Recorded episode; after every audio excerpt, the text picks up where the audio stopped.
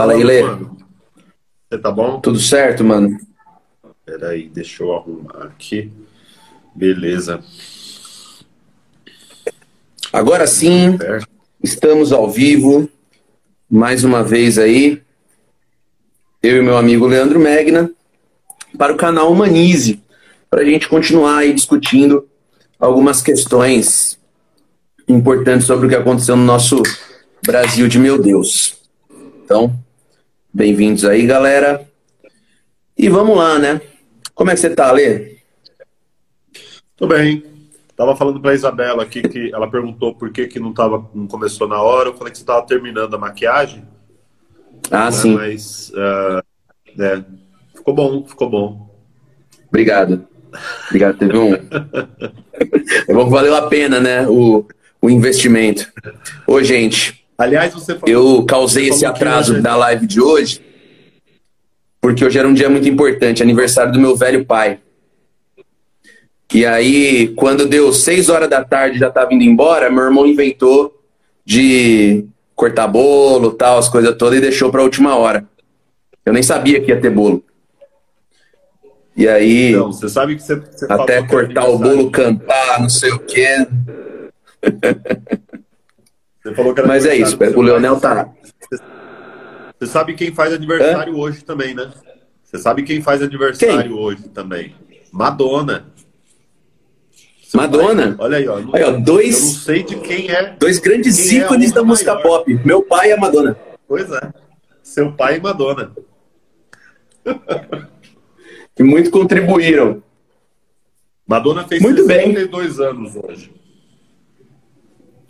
E meu pai fez 77. Aí, ó, seu pai tinha. Cara, meu pai é mais velho que a Madonna. Veio pelo do Leonel na minha boca. Bom, então vamos lá, né? E esses dias, essa semana, nós tivemos um aniversário de peso aí também, né? Fidel Castro. Foi, foi. Essa Fez aniversário no dia 13. 102 anos Bom, ele teria, né? Acho que sim, acho que é isso. Mas vive em nossos corações. E comentários aí sobre os leoninos à parte, né? Vamos dar início aí para nossa live de hoje. Bom, Lê, para esse primeiro momento da nossa live em que a gente sempre faz esse giro sobre a política nacional brasileira, né? Sobre os acontecimentos com relação ao governo. O que eu separei para a gente comentar hoje, acho que muita gente, né, deve imaginar que a gente ia comentar, é sobre essa nova hum, esse novo formato que o governo Bolsonaro tem adotado, né? E os problemas e pontos positivos para ele que essa estratégia tem, uh, tem, tem gerado, né? Marcos Fujimoto, nosso grande amigo aí de muitos anos de plantão de dúvidas, dando um salve, né? É nós, Fuji, tamo junto, mano. Saudade do Fuji. A sensualidade de um só pode ser percebida por alguém muito sensual também, né? Exatamente. Parece dólar porque não pode ser real. Muito boa. Bom, então, gente, é, é, eu quero comentar duas questões que vão né, dialogar uma com a outra. O, o primeiro ponto é a, a chamada né, pelo próprio Paulo Guedes debandada liberal que o governo Bolsonaro recebeu nessa semana e que já gerou uma série de, de análises, né, de, de apostas, que deixou o universo dos comentaristas aí de, de prontidão. Né? Nós demos uma estudada, uma sondada aí em alguns desses, desses comentários, desses estudos, dessas análises, fizemos os nossos próprios e eu quero compartilhar um pouco com vocês. E aí, fazendo um, um panorama aí, fazendo um panorama geral, histórico, que dialoga com isso que está acontecendo, eu construí aqui a minha, a minha proposta de reflexão. Vamos lá. O que, que a gente está tendo? Uh, primeiro, vamos aos fatos. O que, que aconteceu nessa semana? No começo da semana, dois nomes importantes para a equipe do ministro da Economia, o Paulo Guedes, né, o, o grande guia do nosso presidente Bolsonaro, resolveram sair do governo. O que, que aconteceu? Trata-se uh, do Marco Sintra, no Marco Sintra não, é, do Paulo Webel e do Salim Matar. O Salim Matar era secretário, Leonel passando, era secretário de desestatização do, do Ministério da Economia e o Paulo Ebel responsável pela Secretaria de Desburocratização. Ou seja, agenda liberal mais basilar, né, cargos estratégicos e nomes importantes né, para aquela proposta de desinchaço do Estado. Nada mais, nada menos que o secretário de Desburocratização uh, Estatal e o secretário de Desestatização, claro, responsável pela agenda das privatizações. E aí esses caras falaram, os dois foi o mesmo argumento, segundo Paulo Guedes, né? Porque ninguém falou muito assim pela imprensa, a saída deles foi bem silenciosa. Paulo Guedes falou, cara, o, o, o Salim Matar e o Paulo Ebel saíram porque eles estão descontentes. Estão descontentes com a velocidade que a agenda econômica proposta está sendo tocada. É, e ele deixou bem claro né, que o problema não é a proposta, não é o programa de governo, ele é bom.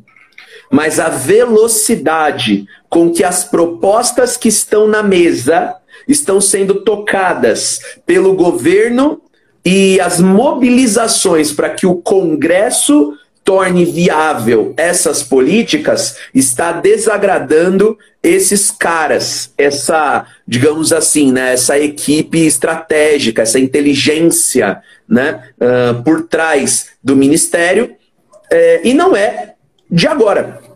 Na verdade, esses dois nomes chocaram porque são nomes fortes de secretarias muito importantes do Ministério da Economia. Mas nós já tivemos, desde o início do governo, uma série de, de saídas também importantes. Né? Uh, a começar pelo Joaquim Levi, que estava no BNDES e saiu do governo, o Marcos Sintra, da, que era responsável pela Receita Federal, uh, o Marcos Troirro, que era responsável pelo comércio exterior, também dentro dessa pasta liberal que deixou o governo, Rubem Novaes, que era do Banco do Brasil, Caio Megali e Mansueto Almeida. Então tem um monte de nomes aqui na listinha, não conheço muito sobre todos eles, na verdade, né, para ser sincero, mas são exemplos aí, né?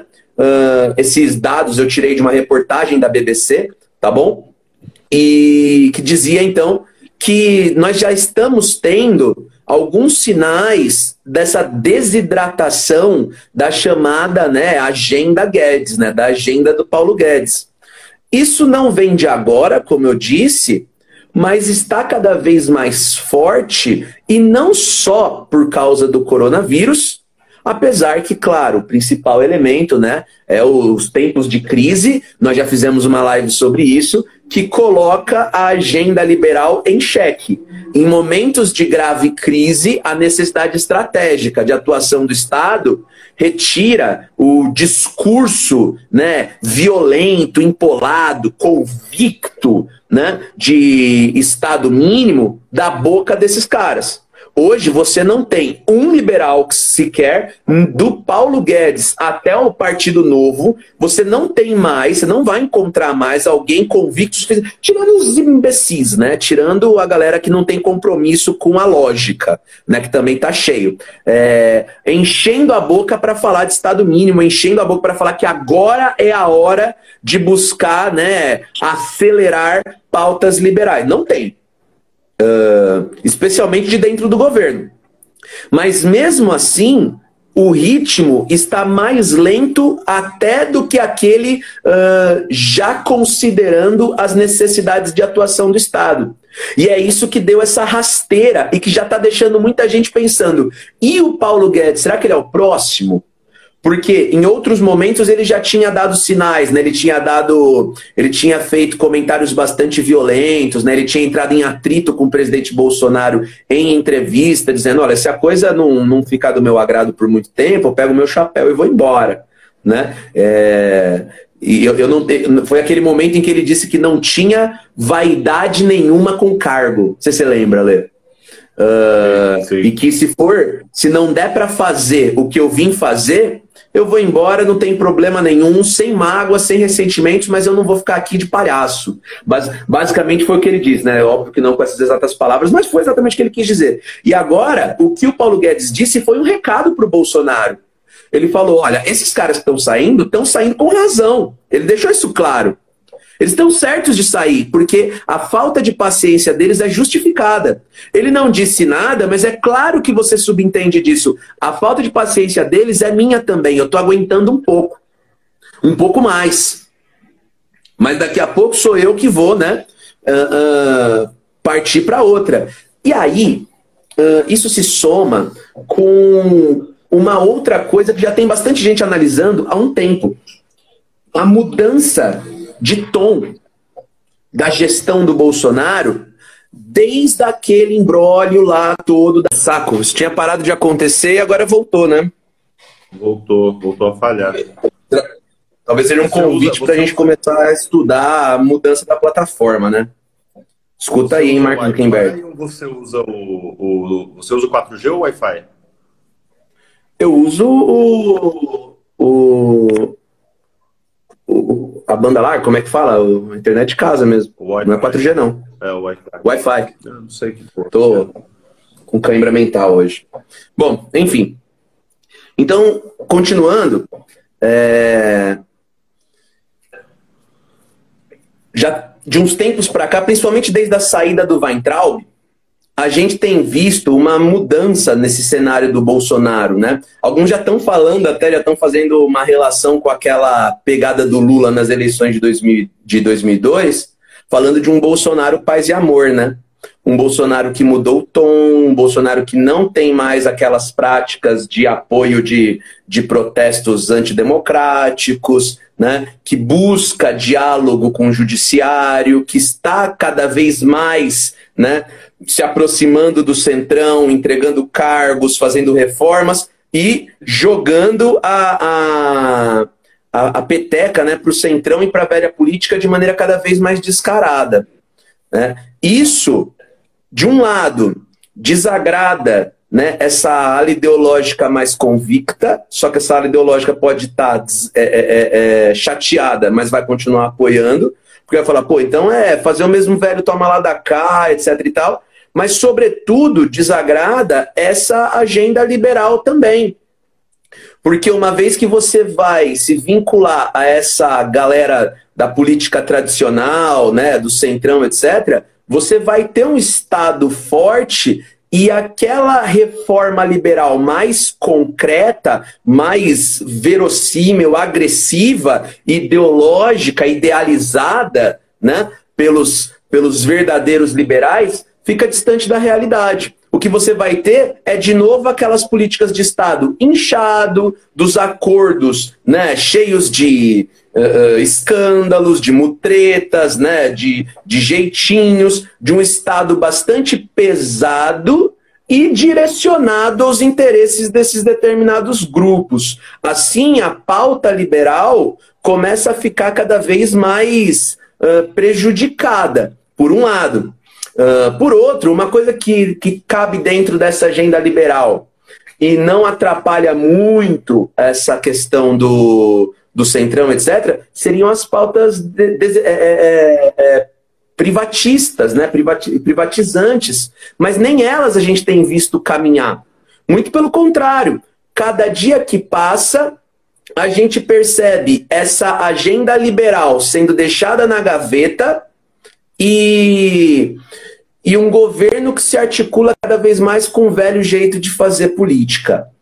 Uh, diante de tudo isso, o que, que a gente começa a, a, a, a perceber? E que, na verdade, né, já era aposta de muita gente. Né? Fica cada vez mais claro que essa ideia de um governo diferente, disposto a, a mudar tudo o que está aí, né? Como, como todos nós já calculávamos, agora, né? A, a, as últimas máscaras estão caindo. Uh, E mesmo aquela turma que votou, olha, não, eu sei que o Bolsonaro é isso, é aquilo, mas eu estou votando no Paulo Guedes, nas suas promessas, né, já estão começando a quebrar a cara. E aí, me, pensando a respeito disso tudo, me veio uma, uma, uma questão que, guardadas as devidas proporções, mostra o quanto é antigo estruturante do nosso sistema uh, político uh, que foi modelado no século XIX, né? o Brasil político, com todos os nossos problemas, ele claramente foi construído no século XIX. Nós somos uh, um país condenado ainda a viver as consequências de uma estrutura política é, é, é, construída na colônia, mas cimentada, solidificada no império, uh, e que tem a ver com isso que está acontecendo agora. Quando a gente está lá no ensino médio, né, lá no, no, segundo ano do ensino médio, estudando Brasil Império, estudando o Segundo Reinado, né, de repente o pessoal que está ouvindo a gente aí, que já passou pelo segundo ano, vai se lembrar. Uh, quando vocês estudaram é, Brasil Imperial, vocês devem se lembrar que os arranjos políticos do Brasil do século XIX eram conduzidos basicamente por dois grupos políticos, os liberais e os conservadores. Né?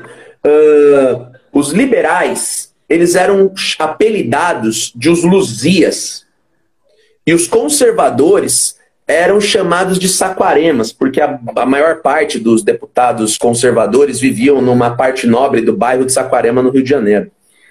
Uh, e aí teve um, um, uma frase que foi cunhada por um político pernambucano, assim, extremamente poderoso, da família mais poderosa do Pernambuco, é, é, é desde o período colonial, que é a família Cavalcante, que foi o Holanda Cavalcante. O Holanda Cavalcante foi, foi ministro de Estado, ele era, ele era bastante próximo do imperador. Ele, digamos assim, depois da, da influência dos Bonifácio, né, o Holanda Cavalcante era o segundo assim que tinha um vínculo e uma presença muito forte com o governo.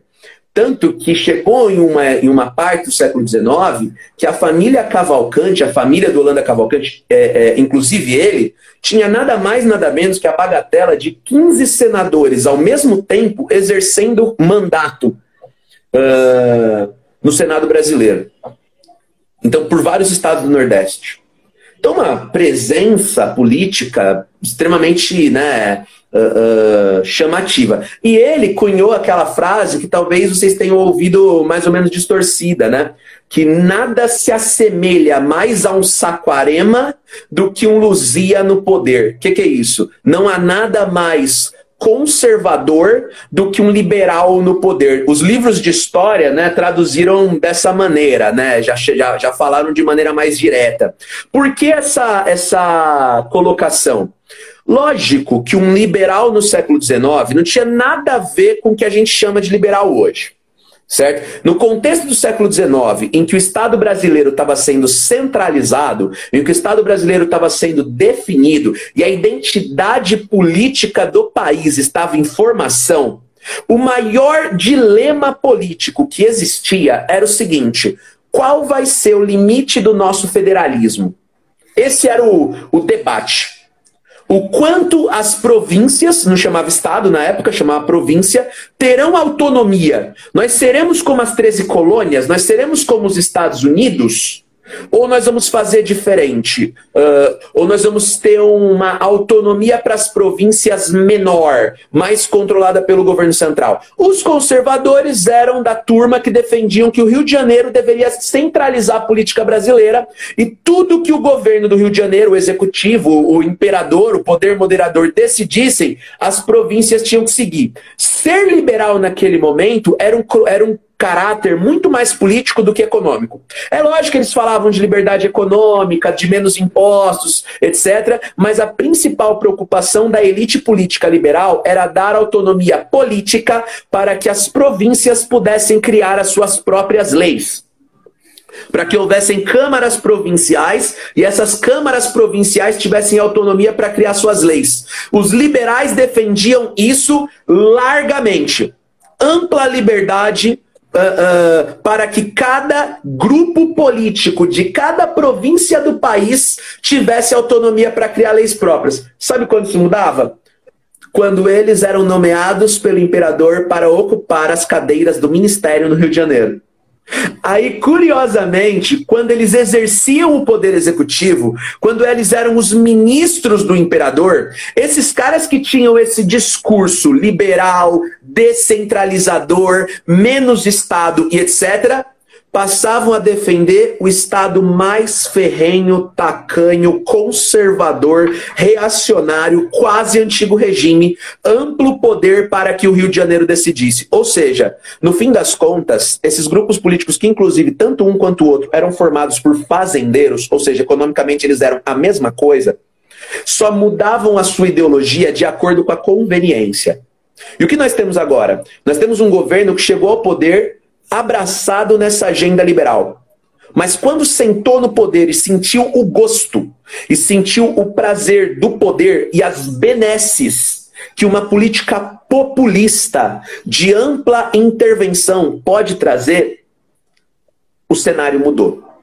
Qual foi essa, essa virada, esse ponto de virada para um bolsonarismo que até então flertava com aquelas políticas de Estado pesado, intervencionista da ditadura militar, que lembravam Médici, um Delfim Neto e principalmente um governo Geisel, de muita obra pública, muita transformação promovida pelo Estado, o Estado sempre presente, autarquias, instituições estatais fortes, etc., que o Bolsonaro sempre defendeu, sempre acreditou mas que para ser eleito agora ele tinha fingido que não existia, né? E agora ele está se reencontrando.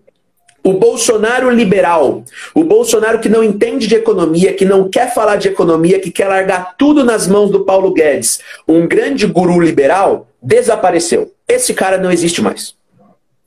Voltou quem? O Bolsonaro dos anos 90. Puta que pariu, cortou de novo. Não, voltou, voltou, voltou. Voltou. Voltou.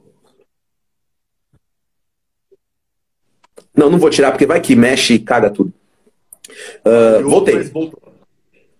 Boa. Então vamos lá.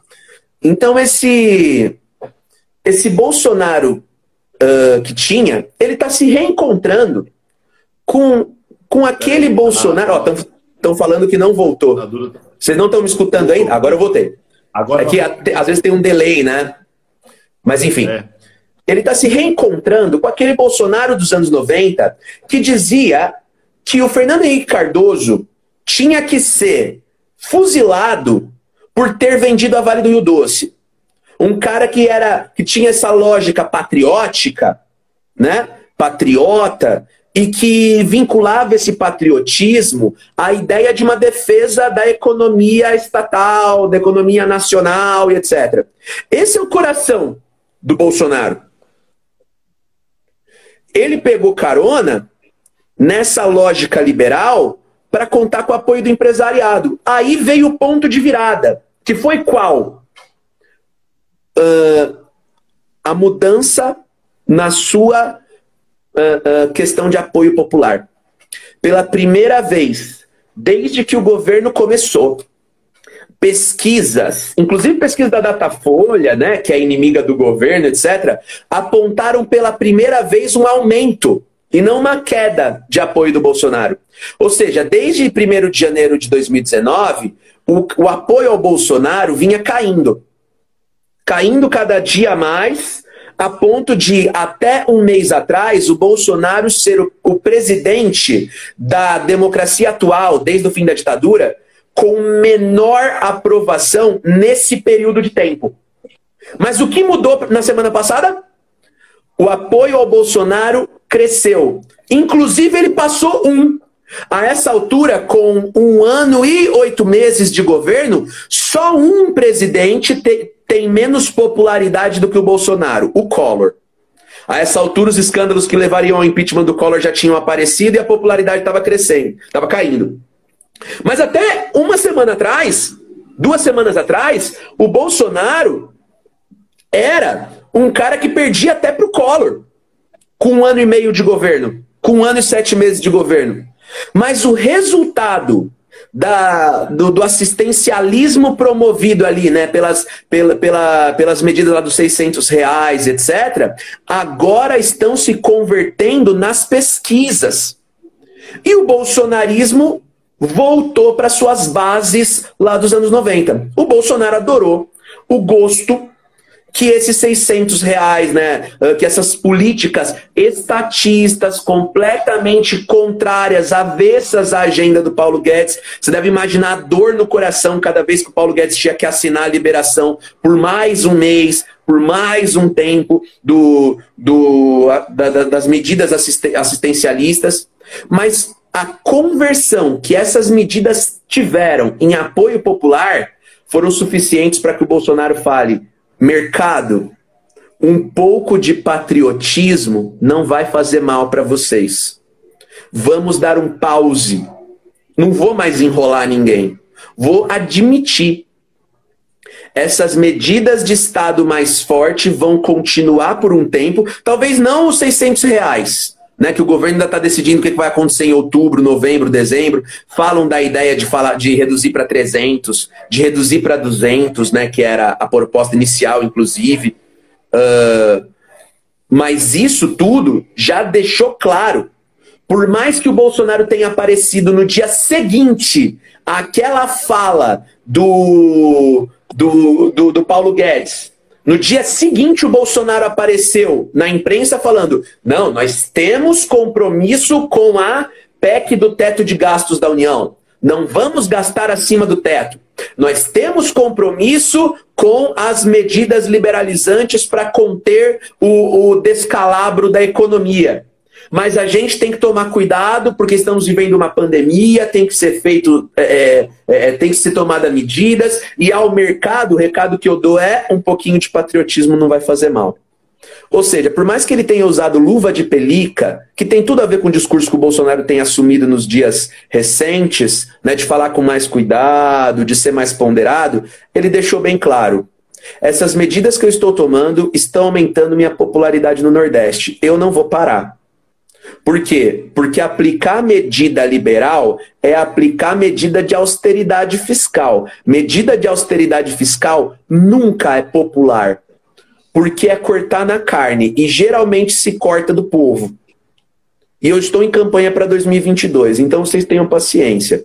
Guedes pede para sair essa semana? Acho que não. Por quê? Porque o Guedes vai sair com um termômetro muito claro. Eu acho que a saída do Guedes não tende a ser surpreendente como foi a do Moro. Ninguém esperava. Eu acordei naquele sábado à tarde, quando eu vi o Moro já tinha renunciado. Não era uma coisa que alguém pudesse prever uma semana antes. Pelo menos eu acho. O Guedes, eu acho que vai ter um sinal muito mais claro. Quando o empresariado realmente tirar o apoio de vez, aí sim o Guedes sai. É o que eu penso. É o que eu penso. Claro que eu posso estar, né? Semana que vem o Guedes saiu e, e eu falo: olha, quebrei a cara semana passada, postei errado. Pode ser. Mas eu acho que o termômetro vai ser muito claro. E o termômetro vai ser empresariado. O empresariado não tirou apoio. Uh, muito pelo contrário. Uh, apesar do mercado ter ficado um pouco ressabiado, eles ainda confiam no sucesso da, da aplicação de uma agenda liberal. Por isso, Guedes ainda tem motivo para continuar. Mas o recado está bem dado. Isso vai depender de muita coisa. No fim das contas, a, a gente sabe muito bem que o discurso bolsonarista é medido pela lógica do, do morde e assopra. O Bolsonaro fala e depois ele calcula o resultado da sua fala. E não tem o menor problema em voltar atrás e fingir que nunca falou, se pegar mal demais. A gente vai ter que ver as medidas do governo na prática.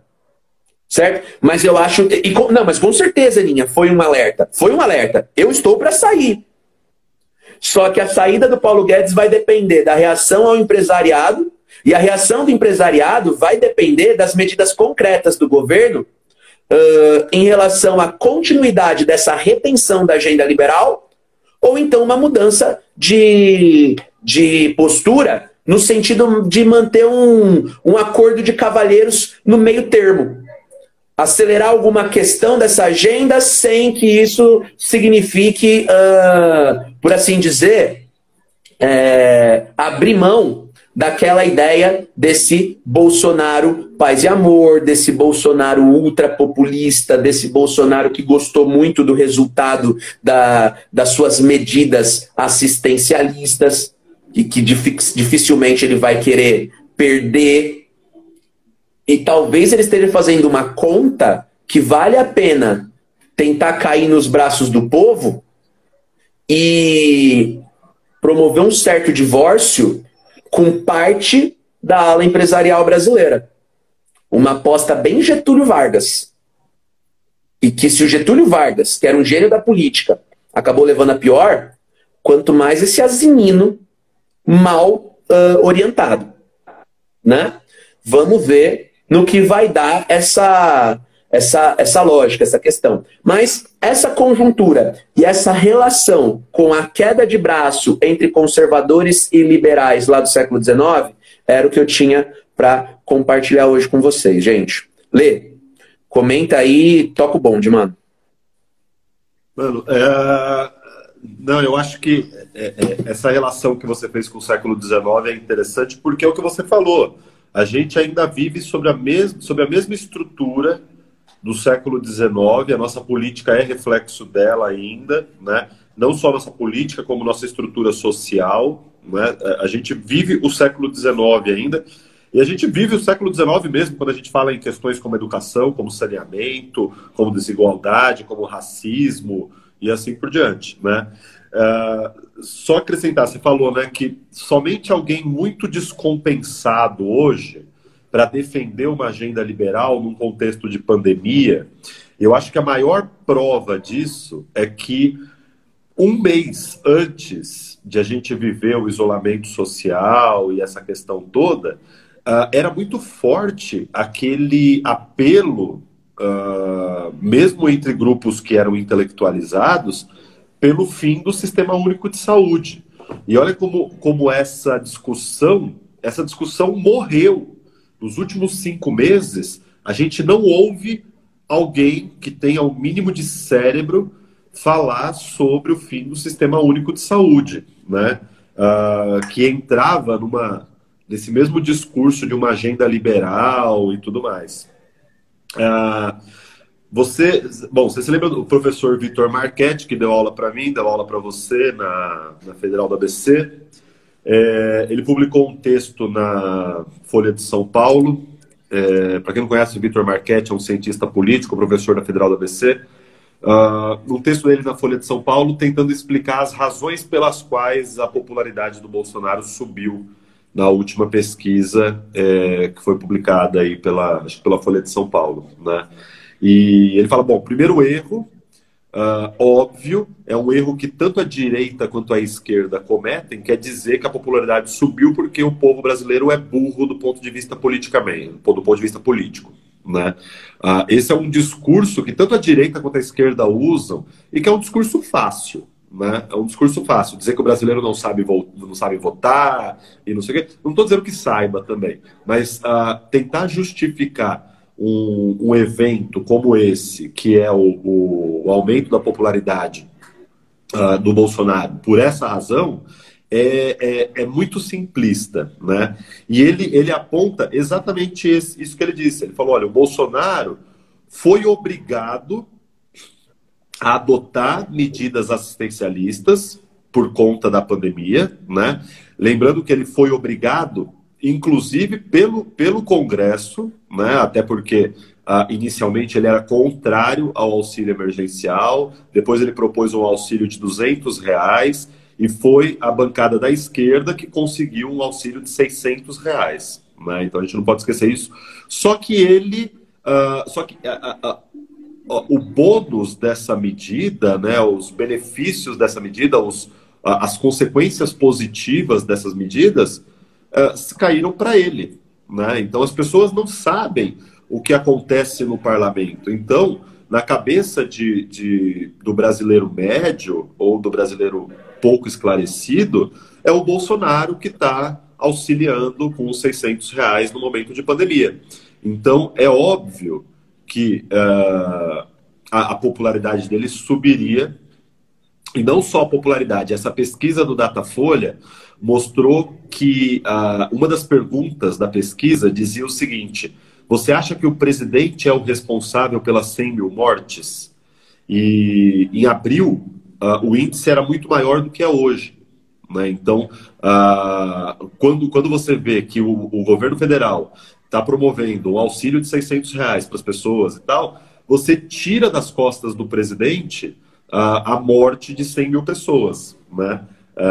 Apesar de a gente saber que é, é em grande parte a, a, postura dele, a postura simbólica dele como presidente da República uh, ao promover eventos públicos com aglomeração e tudo mais. Mas na cabeça do brasileiro médio, o auxílio que ele está promovendo faz com que a gente tenha uma outra visão sobre ele. É, sobre você falou, né, a importância que teve as, as, as medidas é, liberais, as propostas liberais e tal. Ah, na verdade, em grande medida, ele foi eleito por isso. Né? Ele foi eleito por dois grandes aspectos: um conservadorismo nos aspectos morais, ligados à religião, ligado às igrejas neopentecostais, e essa ideia de diminuição de um Estado inchado e tal, uh, devido em grande parte ao governo Dilma, nem tanto ao governo Lula, né? um Estado endividado e tudo mais. É, então, eu acho que o que eu tinha que acrescentar era isso. Vou partir para minha para minha contribuição aqui, então.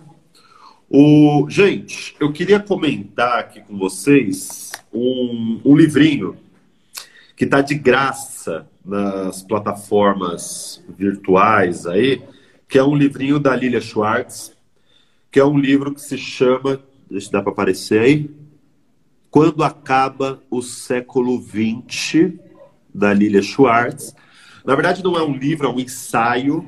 É um ensaio que ela publicou um mês atrás. Ela. Você sabe que ela é dona da Companhia das Letras. Vocês sabiam disso? Sabia foi? disso, né, Marcos? Que a Lilia Schwartz um é dona da Companhia das Letras. A Lilia Schwartz e o marido dela são, na verdade, os proprietários da Companhia das Letras. Eu não, não sabia. Pois é. Não? Então, a, na verdade, ela ela publica os livros na editora dela. Né? Então ela escreveu um texto e publicou em forma de livro, uh, porque sim, porque ela quer. Né? E ela, ela cria uma hipótese muito interessante, gente, falando ainda sobre a pandemia. Né? Isso é um livrinho que ela lançou aí na, há um mês, um mês, um mês e meio. É, ela parte daquela ideia, aquela ideia bastante famosa do Eric Hobsbawm, de que o século XX, né, o Eric Hobsbawm tem um livro chamado Era dos Extremos, em que ele cria uma hipótese de que uh, o século XX começa, na verdade, em 1914 e termina em 1990. Né? 1914 é representativo por ser uh, o início da Primeira Guerra Mundial, né? E a Primeira Guerra Mundial ela representa eh, o fim da era dos grandes impérios, né?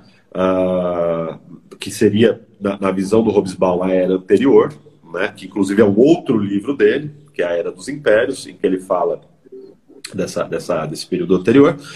Uh, então, com a, a, a, Primeira Guerra Mundial, o Império Austro-Húngaro vai uh, a, derrocada, o Império Russo, em 1917, acaba também, o Império Alemão e assim por diante. Né? É, o Império Britânico perde grande parte da sua força colonial, né, o Império Francês também, Turco. assim por diante. Bom, o Império Turco Otomano.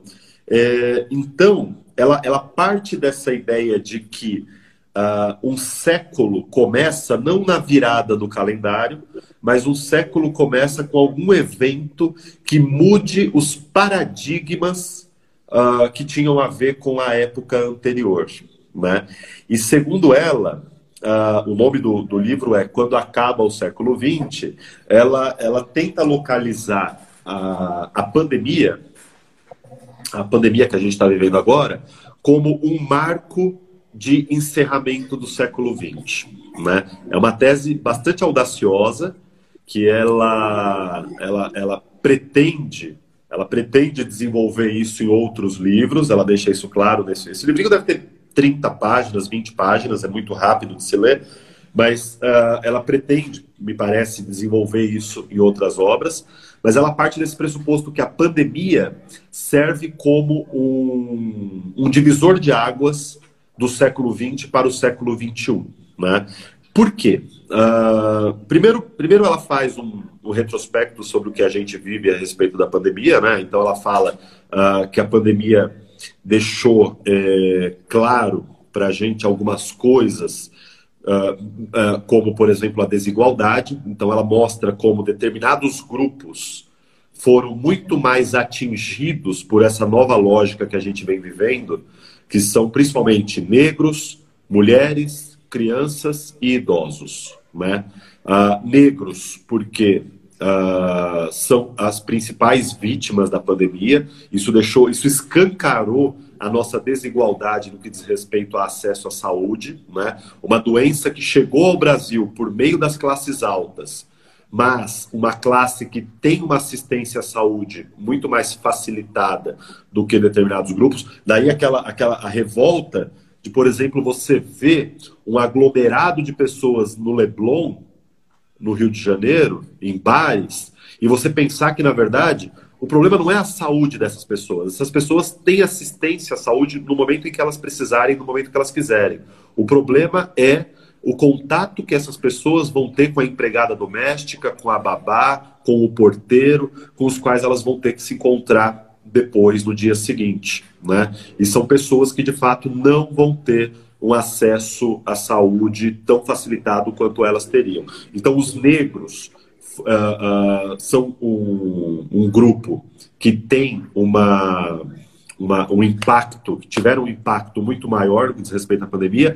Mulheres e crianças, uh, quando a gente pensa no fato da questão do isolamento social, das pessoas dentro de casa, mulheres e crianças sendo vítimas de agressões, né? O, a quantidade de, de denúncias de violência contra mulheres e crianças, agora que estão todos dentro de casa, aumentou. E idosos, idosos, ela, ela, ela dedica uma grande parte desse livro para falar sobre a maneira como nós lidamos com os idosos, né, no que diz respeito a essa questão da pandemia, uh, que a gente escolheu a ideia, e isso parte muitas vezes da palavra do presidente da República, a gente escolheu que idosos a gente pode sacrificar mesmo, né? Porque uh, tudo bem, a gente pode abrir a economia, vamos todos trabalhar, e o idoso, infelizmente, né, ele vai ter que morrer mesmo, né? Então a gente aceita a morte dos idosos com uma, uma facilidade muito maior. Bom, ela, ela, ela fala uma outra coisa muito interessante nesse livro, que é o seguinte é, que o século XXI é um século que vai ser marcado pela revolução feminista. Né? Ela fala sobre a, a, o protagonismo que as mulheres tiveram em relação à pandemia, em relação a muitos países que são governados por mulheres né, e que souberam lidar com a questão da pandemia muito melhor. Né? O caso da Alemanha, o caso da Nova Zelândia, o caso da Islândia. É, e aqui eu queria fazer um contraponto. Né?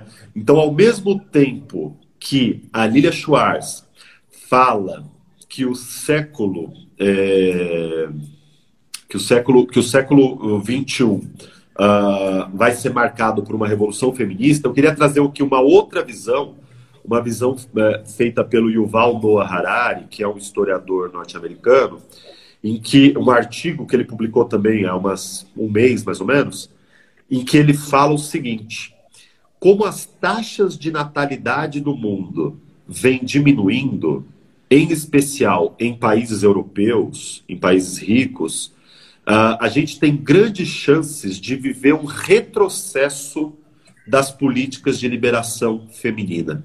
Né? Porque a, a capacidade produtiva, a capacidade reprodutiva da mulher passou a ser uma questão política. Então, uh, aqui eu, eu, eu, eu, jogo essa discussão para a gente pensar sobre isso. Né? Ao mesmo tempo que a gente vê uma mulher, a Lilia Schwartz, falando é, apostando forte nessa ideia de que o século XXI vai ser um século em que a gente vai ter uma, um protagonismo feminista, é, a gente tem um historiador norte-americano dizendo que esse protagonismo vai encontrar uma reação de grupos conservadores que vem nessa ideia de, da mulher uh, escolher ou não ter filhos um risco à própria democracia. E daí a, a ideia de que é possível que a gente viva uma, uma, uma espécie de regressão, uma espécie de. Como que eu posso dizer? Uma espécie de, de retrocesso, uma espécie de retrocesso dessas políticas uh, de liberação feminina. Né? Eu acho que isso é uma coisa que a gente tem que ficar bastante alerta. Não me parece uma coisa muito distante nossa. Né? Uh, e aí eu, eu lembro a, a, a referência do, do, do, conto da Aya, que é bem interessante, que mostra a importância política que a capacidade reprodutiva da mulher tem. Né? Bom, mas voltando aqui à, à, ideia da Lilia Schwartz, ela diz o seguinte: uh, por que para o Eric Hobsbawm uh, o século XX começa em 1914? Porque para ele, é, até 1914, a gente vivia uma grande euforia em relação à razão. Né? Uh, uh, o século XIX é muito marcado, do ponto de vista ideológico, como um século de euforia em relação à ideia de que, por meio da razão, o ser humano conseguiu dominar uh, a, a, natureza, o ser humano conseguiu, eh, ele consegue agora administrar uh, sistemas educacionais, sistemas políticos, sistemas sociais e assim por diante. E quando chega 1914, a gente vê que a gente ainda é movido pela barbárie, que é a guerra. Né? Uh, então, é, é, isso encontra reflexo em todos os aspectos isso encontra reflexo em todos os aspectos da vida social. Então, quando a gente olha as artes do século, do século XX, são artes é, voltadas à irracionalidade. Então, só para a gente pensar nesse aspecto da arte, para eu não me, não, me, não me alongar muito. O que, que são as artes do século XIX? As artes do século XIX são o realismo. O realismo significa o seguinte: por meio de uma análise uh, racional, a gente consegue explicar a sociedade, a natureza e assim por diante. Quando chega 1914, ou quando chega o século XX, ou que o que o, o Hobsbawm entende como século XX, o que, que a gente tem? A gente tem as vanguardas europeias, a gente tem cubismo, a gente tem surrealismo. Ou seja, toda a filosofia, todas as artes do século XX são artes e filosofia voltadas para o aspecto irracional do ser humano. Né? É, é, por mais que Freud tenha surgido no século XIX, é no século XX que ele encontra a ressonância. É no século XX que Freud é compreendido pelas artes, é compreendido pela literatura e assim por diante. Né? Então, uh, o século XX é movido por essa irracionalidade. Uma outra característica do século XX é uma euforia, ao mesmo tempo que a gente perdeu essa, essa euforia relacionada à razão, que é muito marcante para o século XIX, nós criamos uma outra euforia, que é uma euforia ligada à tecnologia.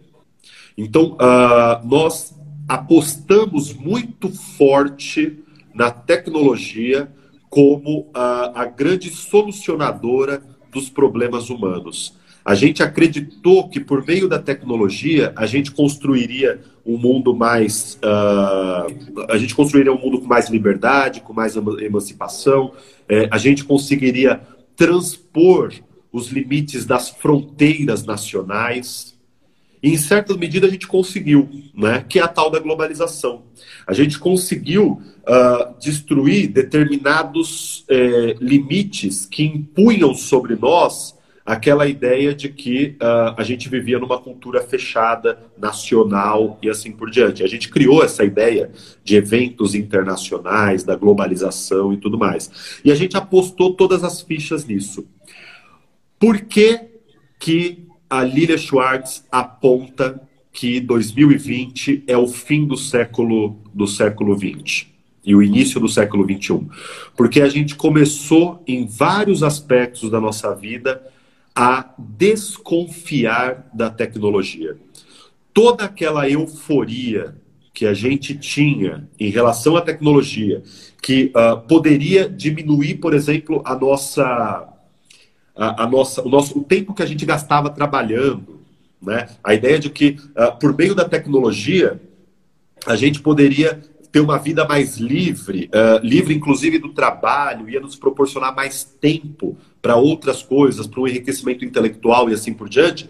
Tudo isso se mostrou falho tudo isso mostrou que, muito pelo contrário, por meio da tecnologia, a gente, é, a gente promoveu incrementos da exploração. E aqui eu quero trazer um exemplo muito simples, que é o caso dos entregadores. Dos entregadores de iFood, de, de Rap. Então, por meio da tecnologia, a gente prometeu que a gente teria a gente, a gente estaria liberto das amarras da burocracia e assim por diante. Só que na prática, o que, que a gente fez? A gente aumentou o grau de exploração. Por meio da tecnologia, a gente pôde, uh, a, gente conseguiu criar um mundo em que a gente tem que lutar por, contra fake news. Então, é, é, veja, eu trouxe dois aspectos aqui: a exploração do trabalho e as fake news, que são dois aspectos que, que, que só foram possíveis por conta dessa euforia que a gente viveu em relação à tecnologia. Né? Um terceiro aspecto que ela aponta aqui é a questão ambiental. Né? Então, hoje, a questão ambiental se transformou num assunto que a, a, gente provou que te, a tecnologia não consegue resolver, não conseguiu resolver. Né? E muito pelo contrário, ela agravou a questão ambiental. Então, é, ela mostra como esse momento em que a gente vive é um momento de desconfiança em relação às tecnologias.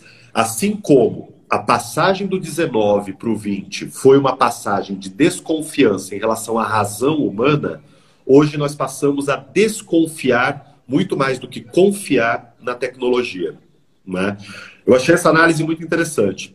E eu queria trazer aqui uma outra uma outra perspectiva dessa análise, que é dada pelo Yuval Harari. E a última coisa que eu comento. O Yuval Harari, ele fala no livro é, 21 lições para o século 21, o seguinte. Uh, ele fala que é, eles... Uh... E Leandro caiu. Leandro caiu. Não sei se o celular dele desligou ou se a internet dele caiu. E agora, gente? Vamos ver se ele vai voltar? Ou se ele fala aqui comigo no WhatsApp. Hoje a, a live está vivendo momentos de, de dificuldade. Deixa eu falar aqui com ele, gente.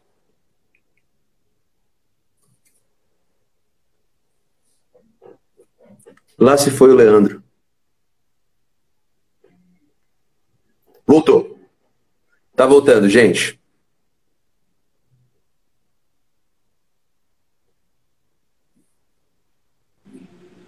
Oh, voltei. hoje, hoje tá difícil, hein, mano? É, é porque eu tô falando mal do quê? De tecnologia. Da tecnologia! Olha aí, ó. Pois é.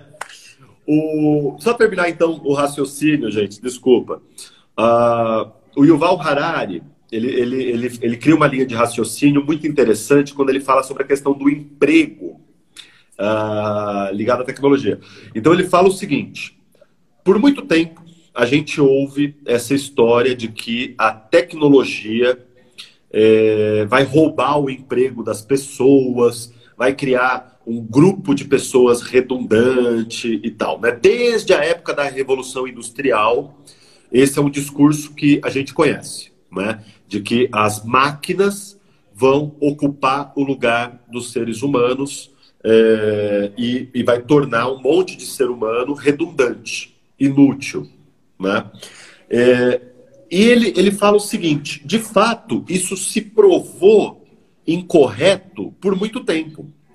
Desde a Revolução Industrial, a gente não verificou isso. A gente não verificou uma substituição real de homens nos seus postos de trabalho. Né? A, a Revolução Industrial é, é, e, e, e, cada vez mais a presença de máquinas na, na, nas, nas, fábricas entrou no lugar de seres humanos, porque são mais produtivas, né, porque fazem mais trabalho em menor tempo e assim por diante, mas a gente não teve uma, um, um, a criação de uma classe de seres humanos que fosse completamente inútil do ponto de vista social. Qual que é a análise que ele faz que eu acho muito interessante? Ele fala o seguinte: o ser humano tem duas grandes capacidades, que é a capacidade física e a capacidade cognitiva. Certo? Nós temos essas duas capacidades. A capacidade física de carregar peso, de, enfim, e a capacidade cognitiva. Acontece que durante a revolução industrial até hoje, até o início do século XX, todas as máquinas conseguiram substituir uma das nossas capacidades, que era a capacidade física. Né? Então, uh, é, é, é, óbvio que é muito mais fácil eu colocar um guindaste para subir uma, um bloco para a construção de um prédio do que colocar 20 trabalhadores, 40 trabalhadores. Então, de fato, as máquinas até agora substituíram uma das nossas capacidades, que é a capacidade física.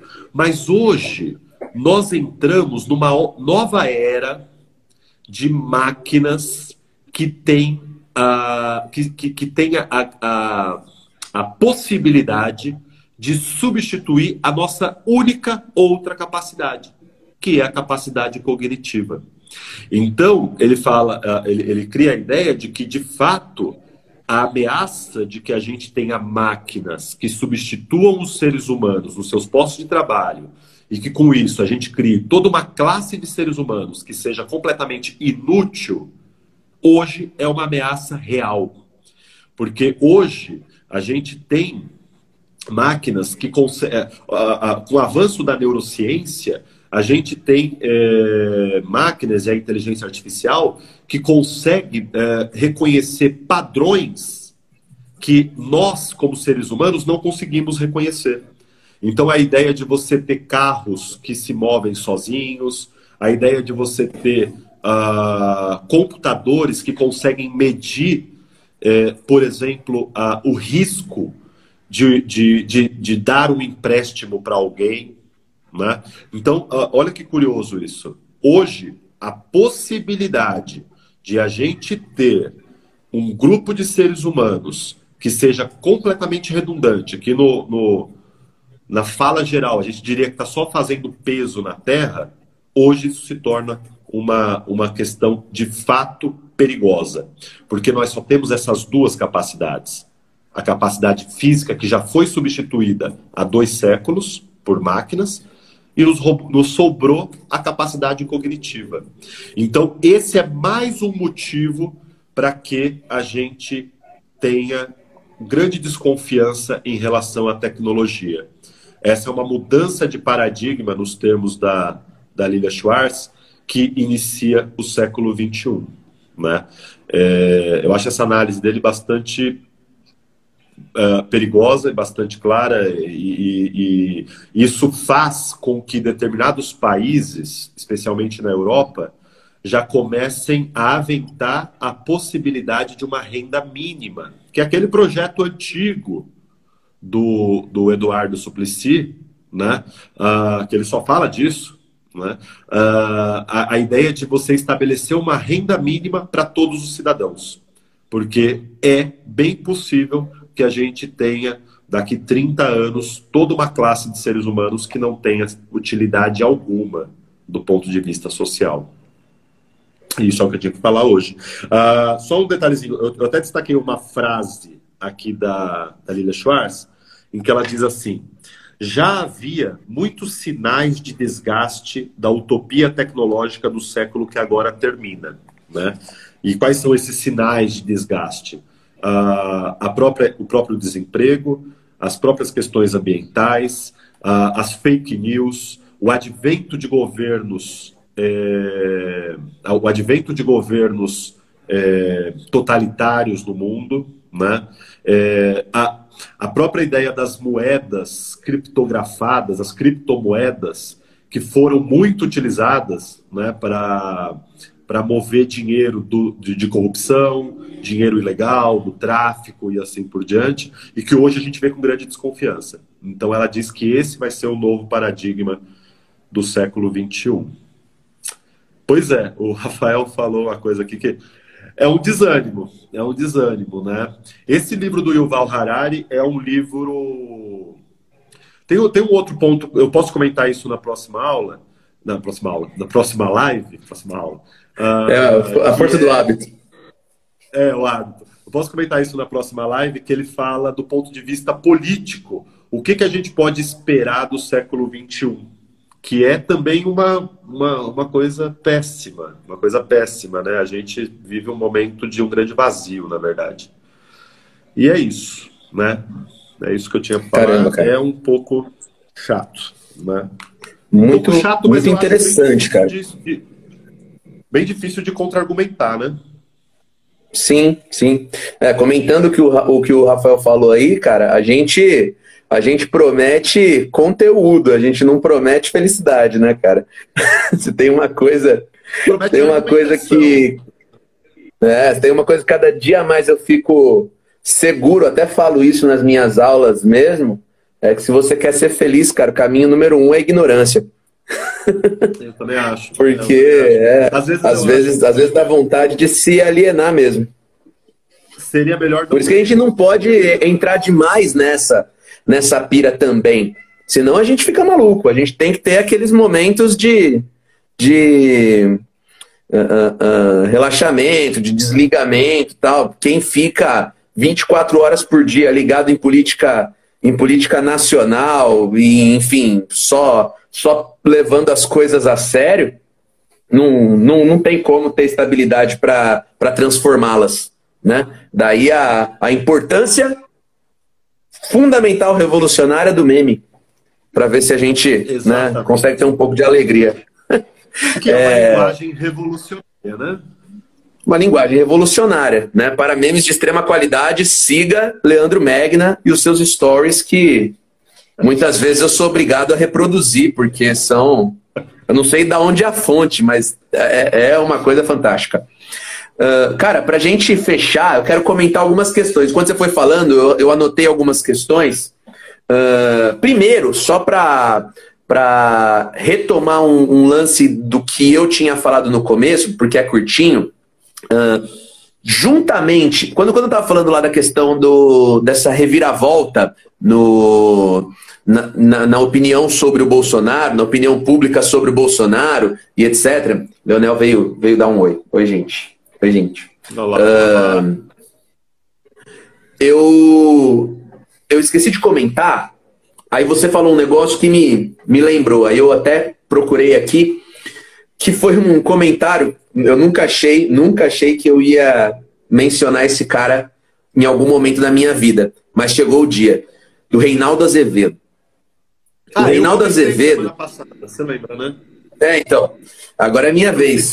O Reinaldo Azevedo, ele falou, ele fez uma análise a respeito dessa questão do, do dessa reviravolta na, na opinião pública sobre o Bolsonaro, que foi para além do que eu disse, né? Que é a questão mais simples dos 600 reais. E eu achei interessante, não concordei com tudo, mas com certeza um ponto, cara, chamou atenção. Uh, o Bolsonaro não tem nada a ver com isso. Mas da mesma maneira que ele também não tem nada a ver com 600 reais. Como você disse, dependesse dele eram 200 reais. Mas a maneira como nós lidamos com a pandemia, querendo ou não, fortaleceu o discurso bolsonarista de todas as formas que você encarar. Uh, primeiro, como a, a pandemia está tendo essa duração extremamente longa, para muita gente, e isso é o que a gente está vendo nas redes sociais, cada vez mais a gente vê as pessoas comentando, para muita gente, a sensação psicológica que nós estamos tendo é que a quarentena não resolveu de nada. Nós não conseguimos derrotar o coronavírus fazendo quarentena. E muita gente tá voltando a sair pensando, cara, para que que eu vou fazer quarentena se o meu pai, que é grupo de risco, não faz? Se a minha mãe, que é grupo de risco, não faz, e eu que sou jovem, que se eu pegar não vai acontecer nada, muito provavelmente, etc. Fico aqui me protegendo, me blindando, e eu olho para a rua, tá cheio de velho, a, a, galera finge, e, e, eu tô aqui à toa. Essa, é claro que isso não é, não condiz com a realidade. Não condiz com a realidade. Muito pelo contrário, nós só conseguimos não ter um colapso hospitalar pela quarentena que nós fizemos. Mas como ela foi meia bomba, como ela foi meia boca, uh, ela não está conseguindo evitar o resultado que tem. Só que não dá para gente conseguir convencer todo mundo disso. A cada dia que passa, a longa duração da quarentena gera cada vez mais a impressão de que ela não servia para nada. E quem dizia desde o começo que a quarentena não servia para nada? o Bolsonaro. Então é claro que para a gente esse tipo de discurso não vai colar, mas está colando para muita gente. E uh, uh, juntamente com a questão dos 600 reais, isso ajuda a explicar. Foi isso que o Reinaldo Azevedo falou. E cara, que nem você disse, difícil refutar, difícil contra-argumentar, faz sentido. E, e, aí, e aí eu pensei, eu digo mais, não foi Reinaldo Azevedo, sou eu pensando. Para além disso, para além disso, uh, essa ideia de que, uh, apesar da quarentena ter evitado o colapso da rede hospitalar, uh, mas não foi suficiente para conter essa grande quantidade de mortos, está fazendo com que a gente banalize a morte. Então, a ideia das mil, mil duzentas, mil trezentas, mil quinhentas pessoas morrendo por dia estão banalizadas. E a banalização da morte é lógica, é retórica bolsonarista. E mesmo que nós não sejamos conscientes disso, quando nós agimos enquanto sociedade de tal maneira, o bolsonarismo está vencendo. Isso, isso se repercute em números. Né? Então, esse era um ponto pra, daquilo que eu tinha comentado no, do, do, no, no, no começo da live. Fala aí, fala aí. A gente faz um ping-pong. que você falou? Claro. Uma coisa, uma coisa que você falou. Um outro dado dessa pesquisa do Datafolha dizia o seguinte: qual a, a parcela de culpa que o governador do seu estado tem em relação à, à situação em que a gente vive? E, e a culpa dos governadores subiu. Ao passo que a culpa do Bolsonaro caiu em relação a abril. Porque eu acho que isso é um reflexo muito claro disso que você falou, porque a, as medidas de isolamento, Sim. elas partiram dos governadores. E aí, quando você verifica que não funcionou, porque a gente chegou na situação que a gente chegou apesar da quarentena, e foda-se se a quarentena não, não, não existiu de verdade, então a culpa é do governador. Ele tomou a decisão errada. Né? Mas era isso. Pois é. E aí, é, é, me, me prendeu em casa, fechou meu negócio, fez eu perder meu emprego e não resolveu de nada. O governador não soube governar, o Bolsonaro é que estava certo no fim das contas, né? E, e a gente vai ficar, né, confabulando para o resto da história, né? Se esse cálculo foi um cálculo que o Bolsonaro pôde prever e realmente apostou nisso. O que é capaz, porque no começo já se falava sobre isso.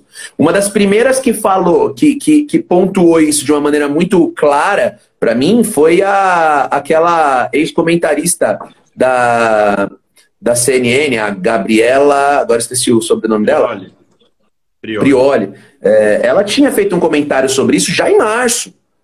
E agora a gente, sobre a ideia do Bolsonaro estar semeando o que é colher esse resultado que ele está colhendo agora. Né? Então, gente, algumas pessoas já apontavam sobre isso em março. Só que eu acho que o resultado disso está sendo é, é, é, tão profundo que está tá sendo mais profundo do que se esperava. Né? Mas, assim, por outro lado, uh, esse apoio de 600 reais não é para sempre. O governo não tem capacidade de manter e nem interesse em manter essa política para sempre. Qual vai ser o impacto da retirada deste, deste benefício nos próximos meses para a opinião do Bolsonaro. Isso eu acho que é muito difícil qualquer um dar uma opinião, então eu não me arrisco. Bom, para entrar no, no, no, no, seu comentário, né, para entrar na, na sua análise, algumas coisas que eu queria apenas pincelar. Você falou dessa questão da revolução feminista no século XXI que a, que a Lilia trabalha. Uh, cara, eu tenho pensado muito a respeito disso, olhando uh, na minha experiência como professor. Aí eu queria ver se você também enxerga dessa maneira uh, esse discurso da Lília acontecendo para as gerações que estão vindo aí. Ih, vai cortar, vai, vai cair.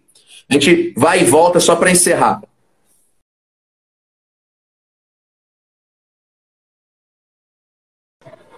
Olha, voltou. Voltando, mano. Então, mas são cinco minutos aí só para para concluir. Beleza. Uh, eu tenho visto já há algum tempo, tenho uma sensação muito forte, olhando, avaliando, olhando de, de longe, uh, essa meninada que está aí no ensino médio agora, nos últimos anos, e pelo menos desde 2018 para cá, com toda essa questão das eleições e do fenômeno do Bolsonaro, é, tem sido muito claro para mim o quanto as meninas. Tá, isso pode ser uma coisa né, que sempre existiu, mas que mais do que nunca agora a gente tem verificado. Não falando mal dos meninos ou querendo dizer que os meninos em geral são desinteressados, mas nós temos visto uma compreensão muito maior da, por parte das alunas, das meninas, né, a respeito do, da, da, necessidade de posicionamento político, né, da necessidade de se, de se envolver nesses assuntos uh, nos últimos anos para cá. E isso, cara, tem me soado assim muito claro, muito evidente. E cada dia que passa, eu tenho mais, mais certeza que o, o que a Lília coloca no, no, no, no texto dela, né, no livro dela, é verdadeiro. Que se tem alguma possibilidade de, de transformação progressista para os próximos tempos, é, é, ele é feminino. Ele pertence a, a, a, a, essa, a essa agenda, pertence às mulheres. O protagonismo vai acabar sendo dela, delas necessariamente. Uh, isso por quê? Porque essas pessoas que nós estamos dando aula agora são quem, quem, quem vão herdar né, essa, as consequências desse processo político que nós estamos vivendo agora. E então, se eu fosse apostar, eu não, não teria a menor dúvida em assinar embaixo dessa visão que a Lília está tá propondo. Ainda que eu também não veja uh, como ser diferente o, o que o, o Harari colocou. É claro que vai haver né, uma forte resistência de caráter patriarcal. Isso porque nós vivemos numa época de demonização do politicamente correto. O que nós estamos vendo agora, como essa ideia do cara que se orgulha de ser contra o politicamente correto, alguém que fala e acontece mesmo, que não tem medo da polêmica, e pipipipopopó, e que na verdade a gente sabe que é o puro é, reacionarismo tacanho é, é chamado de coragem de falar, né? Mas na verdade é simplesmente um pavor absurdo, um temor uh, uh, uh, incontrolável de perder os seus privilégios, né? E isso não é coragem nenhuma, muito pelo contrário, é pura covardia, né? É um medo é, profundo, né? Ainda que haja essa reação, eu não consigo discordar da, da, da análise, da proposta da Lilia Schwartz que você trouxe. Bem interessante. Sobre o, o, lance da arte no século, no século XX, uh, em contraste com o século XXI, duas sugestões apenas, né? Uma para exemplificar aquilo que você estava dizendo, como o século XX vem com esse discurso do moderno, da velocidade, né, da agressividade da máquina, etc. Você tem a, a lógica da estética fascista né? Da estética fascista italiana, né? Com o, o Marinetti. Uh, a ideia do futurismo italiano, que foi adotado como estética fascista, tinha muito a ver com isso. Uma rejeição àquele passado uh, uh, romântico e tal, é, é, e um, um apontamento para o futuro, que o nazismo rejeitou. O nazismo rejeitou. Fica a sugestão de, de, de documentário que assistir aquele, aquele filme Arquitetura da Destruição, né? Uh, em que se fala sobre essa ideia da rejeição dos nazistas ao modernismo, mas a adoção do fascismo ao futurismo modernista. Né? Ah, com, com, relação ao surrealismo, etc., não. Mas o futurismo especificamente tendo sido adotado como estética fascista, quando o nazismo rejeitava o modernismo, é também uma questão interessante para pincelar aquilo que você estava dizendo. E por último, uh, quando você estava falando sobre essa questão da substituição do homem pela máquina e etc., fica só uma. uma uh, uh, um complemento do ponto de vista jurídico.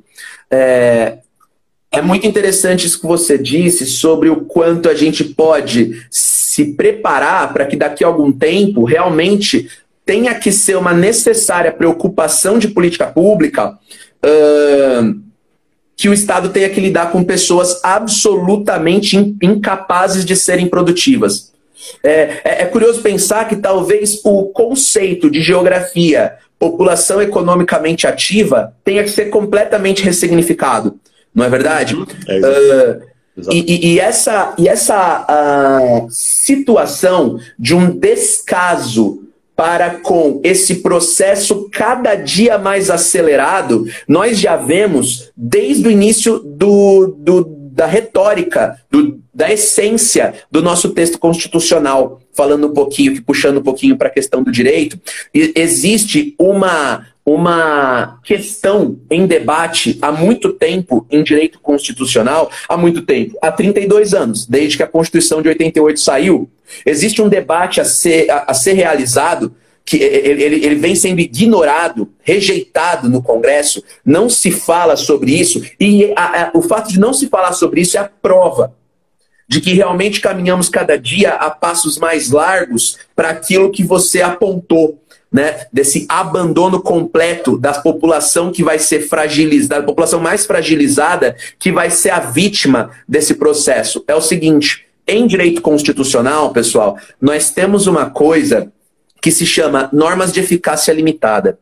O que, que é isso? É uma norma constitucional. Só que para essa norma ter eficácia, é necessário que uma outra lei seja feita, uma lei menor, uma lei infraconstitucional, vai regular aquilo que a Constituição está determinando. Quando se fala sobre isso, vem logo dois exemplos à mente. Taxação de grandes fortunas é uma norma constitucional. Taxação de grandes fortunas é uma coisa que a Constituição determina que tem que ser feito. Mas ainda não foi feito por quê? Porque não foi criada uma lei que regulamenta isso. E uma outra, que essa é menos comentada e que tem tudo a ver com o que você está falando, é o seguinte: existe um artigo na Constituição que determina que uma norma posterior deverá ser feita com o intuito de regular a proteção trabalhista em face da automação. Essa preocupação é dos anos 80. Ela está no, no, no, discurso constitucional de 87. E está presente na Constituição de 88. E vem sendo ignorada há 30 anos. Reforma agrária é uma outra questão de eficácia limitada. Está prevista na Constituição e estamos aguardando até hoje. Mas a, a que tem a ver com o que o Leandro falou é essa ideia. O fato de nós não termos uma norma regulamentadora dessa questão constitucional de proteção trabalhista face à automação já é claramente a, a, a prova concreta de que temos um Estado que escolhe, que optou por promover a segregação dessas pessoas. Nós vimos todos os protestos que aconteceram, comentamos em uma live aqui a questão dos entregadores de aplicativo. E qual foi o grande resultado que nós estamos vendo da luta organizada dos entregadores de, de, de comida? A iFood vai, vai lutar na justiça pela possibilidade de fazer entrega com drone. Então, essa é a resposta. Essa é a resposta do empresariado. Né? Essa é a resposta, Leonel passando, uh, que nós temos visto. Isso não é novidade e não choca ninguém. Não choca ninguém que compreende. Não, não deveria chocar quem está avaliando, quem conhece, quem sabe que desde 1988 nós estamos esperando uma resposta constitucional que dê eficácia a algo que a nossa lei maior determina. Né? Ficamos esperando. E a gente sabe que, na verdade, esse boa parte do discurso que nós temos na nossa Constituição Cidadã é, é, foi criada apenas em virtude de um contexto de demonização da ditadura e necessidade de um discurso progressista. Mas foi regulada por aqueles caras que hoje se chamam Centrão. E uhum. o, o resultado não poderia ser outro, de forma nenhuma. Bom, para comentar os seus pontos, Nossa, era isso, Lê. Esse, esse, esse caso do, do, do, drone, isso é um, ponto desta semana, inclusive, né? que a, a, a ANAC aprovou a possibilidade do iFood fazer entrega. Ou seja, você está tornando toda uma classe de trabalhadores que está reivindicando melhores condições em uma classe redundante. Então, a, a, isso comprova. Só que eu acho, Marcos, é, que aí a gente, a gente toca num, num, num paradoxo que é, é, muito interessante. E a Lília ela fala isso, né? Com essa questão da tecnologia, a gente acreditou também que a, a gente ia, ia transpor as barreiras do Estado. Né? E de fato, em muitos aspectos, a gente transpôs a barreira do Estado, né? Ah, com as criptomoedas e assim por diante. Porém, ah, as barreiras do Estado, elas nunca estiveram tão altas quanto estão agora, quando a gente fala em questão de refugiados, em questão de imigrantes, e assim por diante. Então a gente teve essas barreiras novamente subidas, no, novamente erguidas, né? Uh, mas ao mesmo tempo erguidas de maneira seletiva, não para o capital, mas para pessoas. Então existe sim um discurso nacionalista que seleciona quem deve estar no meu país quando, quando o assunto é refugiado, quando o assunto é imigrante. Quando o assunto é o grande capital, não existem barreiras. Então, por mais que, uh, que houvesse, por mais que houvesse uma regulamentação, como você disse, né, de uma lei que deveria ter sido regulamentada desde 88, uh, a, a coisa é muito maior do que o Estado brasileiro. Né? A gente está falando de uma empresa que nem é brasileira. Né? Então, uh, e, e, que, é, é, você veja, ela criou uma nova legislação. Não existia essa de trabalhador que se associava por meio de um aplicativo. O, o, a, a justiça trabalhista está tendo que lidar com coisas que não existiam. Né? Porque ao mesmo tempo você não pode falar que o cara ele é escravo, porque ele está lá porque ele quis, mas ao mesmo tempo ele não é CLT. Então qual que é o estatuto dele? Né? Uh, é um estatuto que tem a ver justamente com é, uh, essa, essa nova maneira de exploração que a tecnologia proporcionou e que faz a gente olhar essa tecnologia com certa desconfiança. Assim como a gente olha para a tecnologia com desconfiança hoje no que diz respeito a fake news, no que diz respeito à questão ambiental. Então, a, a, e esse vai ser o paradigma do século XX. Né? Toda aquela Exato. confiança que a gente depositava na tecnologia, a gente não tem mais. E, e só complementar Cara. essa coisa que você falou do, do ponto de vista do ponto de vista feminino, né, só, ao, ao primeiro ponto que você comentou, uh, eu não acho que há uma contradição entre o que a Lilia Schwartz diz e o que o Yuval Harari diz. Muito pelo contrário, é só um ponto que a Lilia não abordou. É, quando o Yuval diz que vai haver uma grande resistência do patriarcado contra esse protagonismo feminista, ele está assumindo que vai ter uma tentativa de protagonismo das mulheres. Né? Se, se não houvesse e se isso não representasse uma ameaça, não haveria reação. Né? Então, ah, como não teve por muito tempo, né? já era uma situação naturalizada. Então, na verdade, eu acho que são duas ideias que se complementam. Né? Ah, vai sim ter um, um, um protagonismo feminista, só que ele não vai ser tranquilo. Haverá e já está havendo uma reação violenta de tentar pôr novamente a mulher naquele lugar em que ela tradicionalmente esteve, que é o lugar de submissão. Né? Então, não acho que são duas ideias que se contrapõem, muito pelo contrário, elas se complementam. Mas é isso. Você quer Você, ia falar alguma coisa? Pode dizer. É, eu ia comentar uma última, aí eu juro que a última a gente encerra mesmo. Uh, porque é um. Porque é um. Hoje a nossa ideia de uma hora foi para o espaço, né? Já passou de uma hora e meia. Yes. Mas é, é, a gente precisa depois, um dia, fazer uma live para falar só sobre isso, sobre essa questão do conceito da startup, né? Eu estava ouvindo outro dia um, um, um podcast, olha que doido. Era o herdeiro da Fundação Estácio de Sá, falando sobre como a Estácio de Sá revolucionou a questão da educação, batendo de frente com a legislação. E o jeito dele falar, cara, meu, explica totalmente o qual, qual é a grande qual é a grande pegada. Ele falava assim, ele ficava indo e voltando, né? Ele ficava indo e voltando é, é, é para não parecer que ele estava admitindo que cometeu crimes. Mas ele falava, cara, a legislação ela é retrógrada. Então nós precisamos atropelá-la. A gente precisa ignorar a legislação para mostrar que a legislação está ultrapassada e depois ela acompanha a gente, se adapta e se remodela de acordo com o que nós fazemos. E é exatamente o que está acontecendo. É o que aconteceu com a Uber, aconteceu com a iFood, e é o que está acontecendo também no campo das aulas online e etc. E ainda que em partes eu até reconheça que ele tem razão, né? Porque o direito é, é, é, é uma repercussão da sociedade, é claro. Né? Nesse sentido, é, é claramente uma, uma agenda corporativa. Né? Uh, de que o, nós temos que deixar bem claro que o direito é, precisa servir aos nossos interesses e remodelar para os nossos interesses. Aí ah, eu não sei bem se deveria ser a, a pegada. Né? Uh, a Nath Arruda, que foi minha aluna de muito tempo já, muito querida. É, muito bem-vinda aí, Nath. É, ela deu uma recomendação de música lá em cima, né? E pediu para a gente falar sobre necropolítica. Também é uma coisa para a gente pensar aí para os próximos. Vamos, vamos trabalhar isso sim.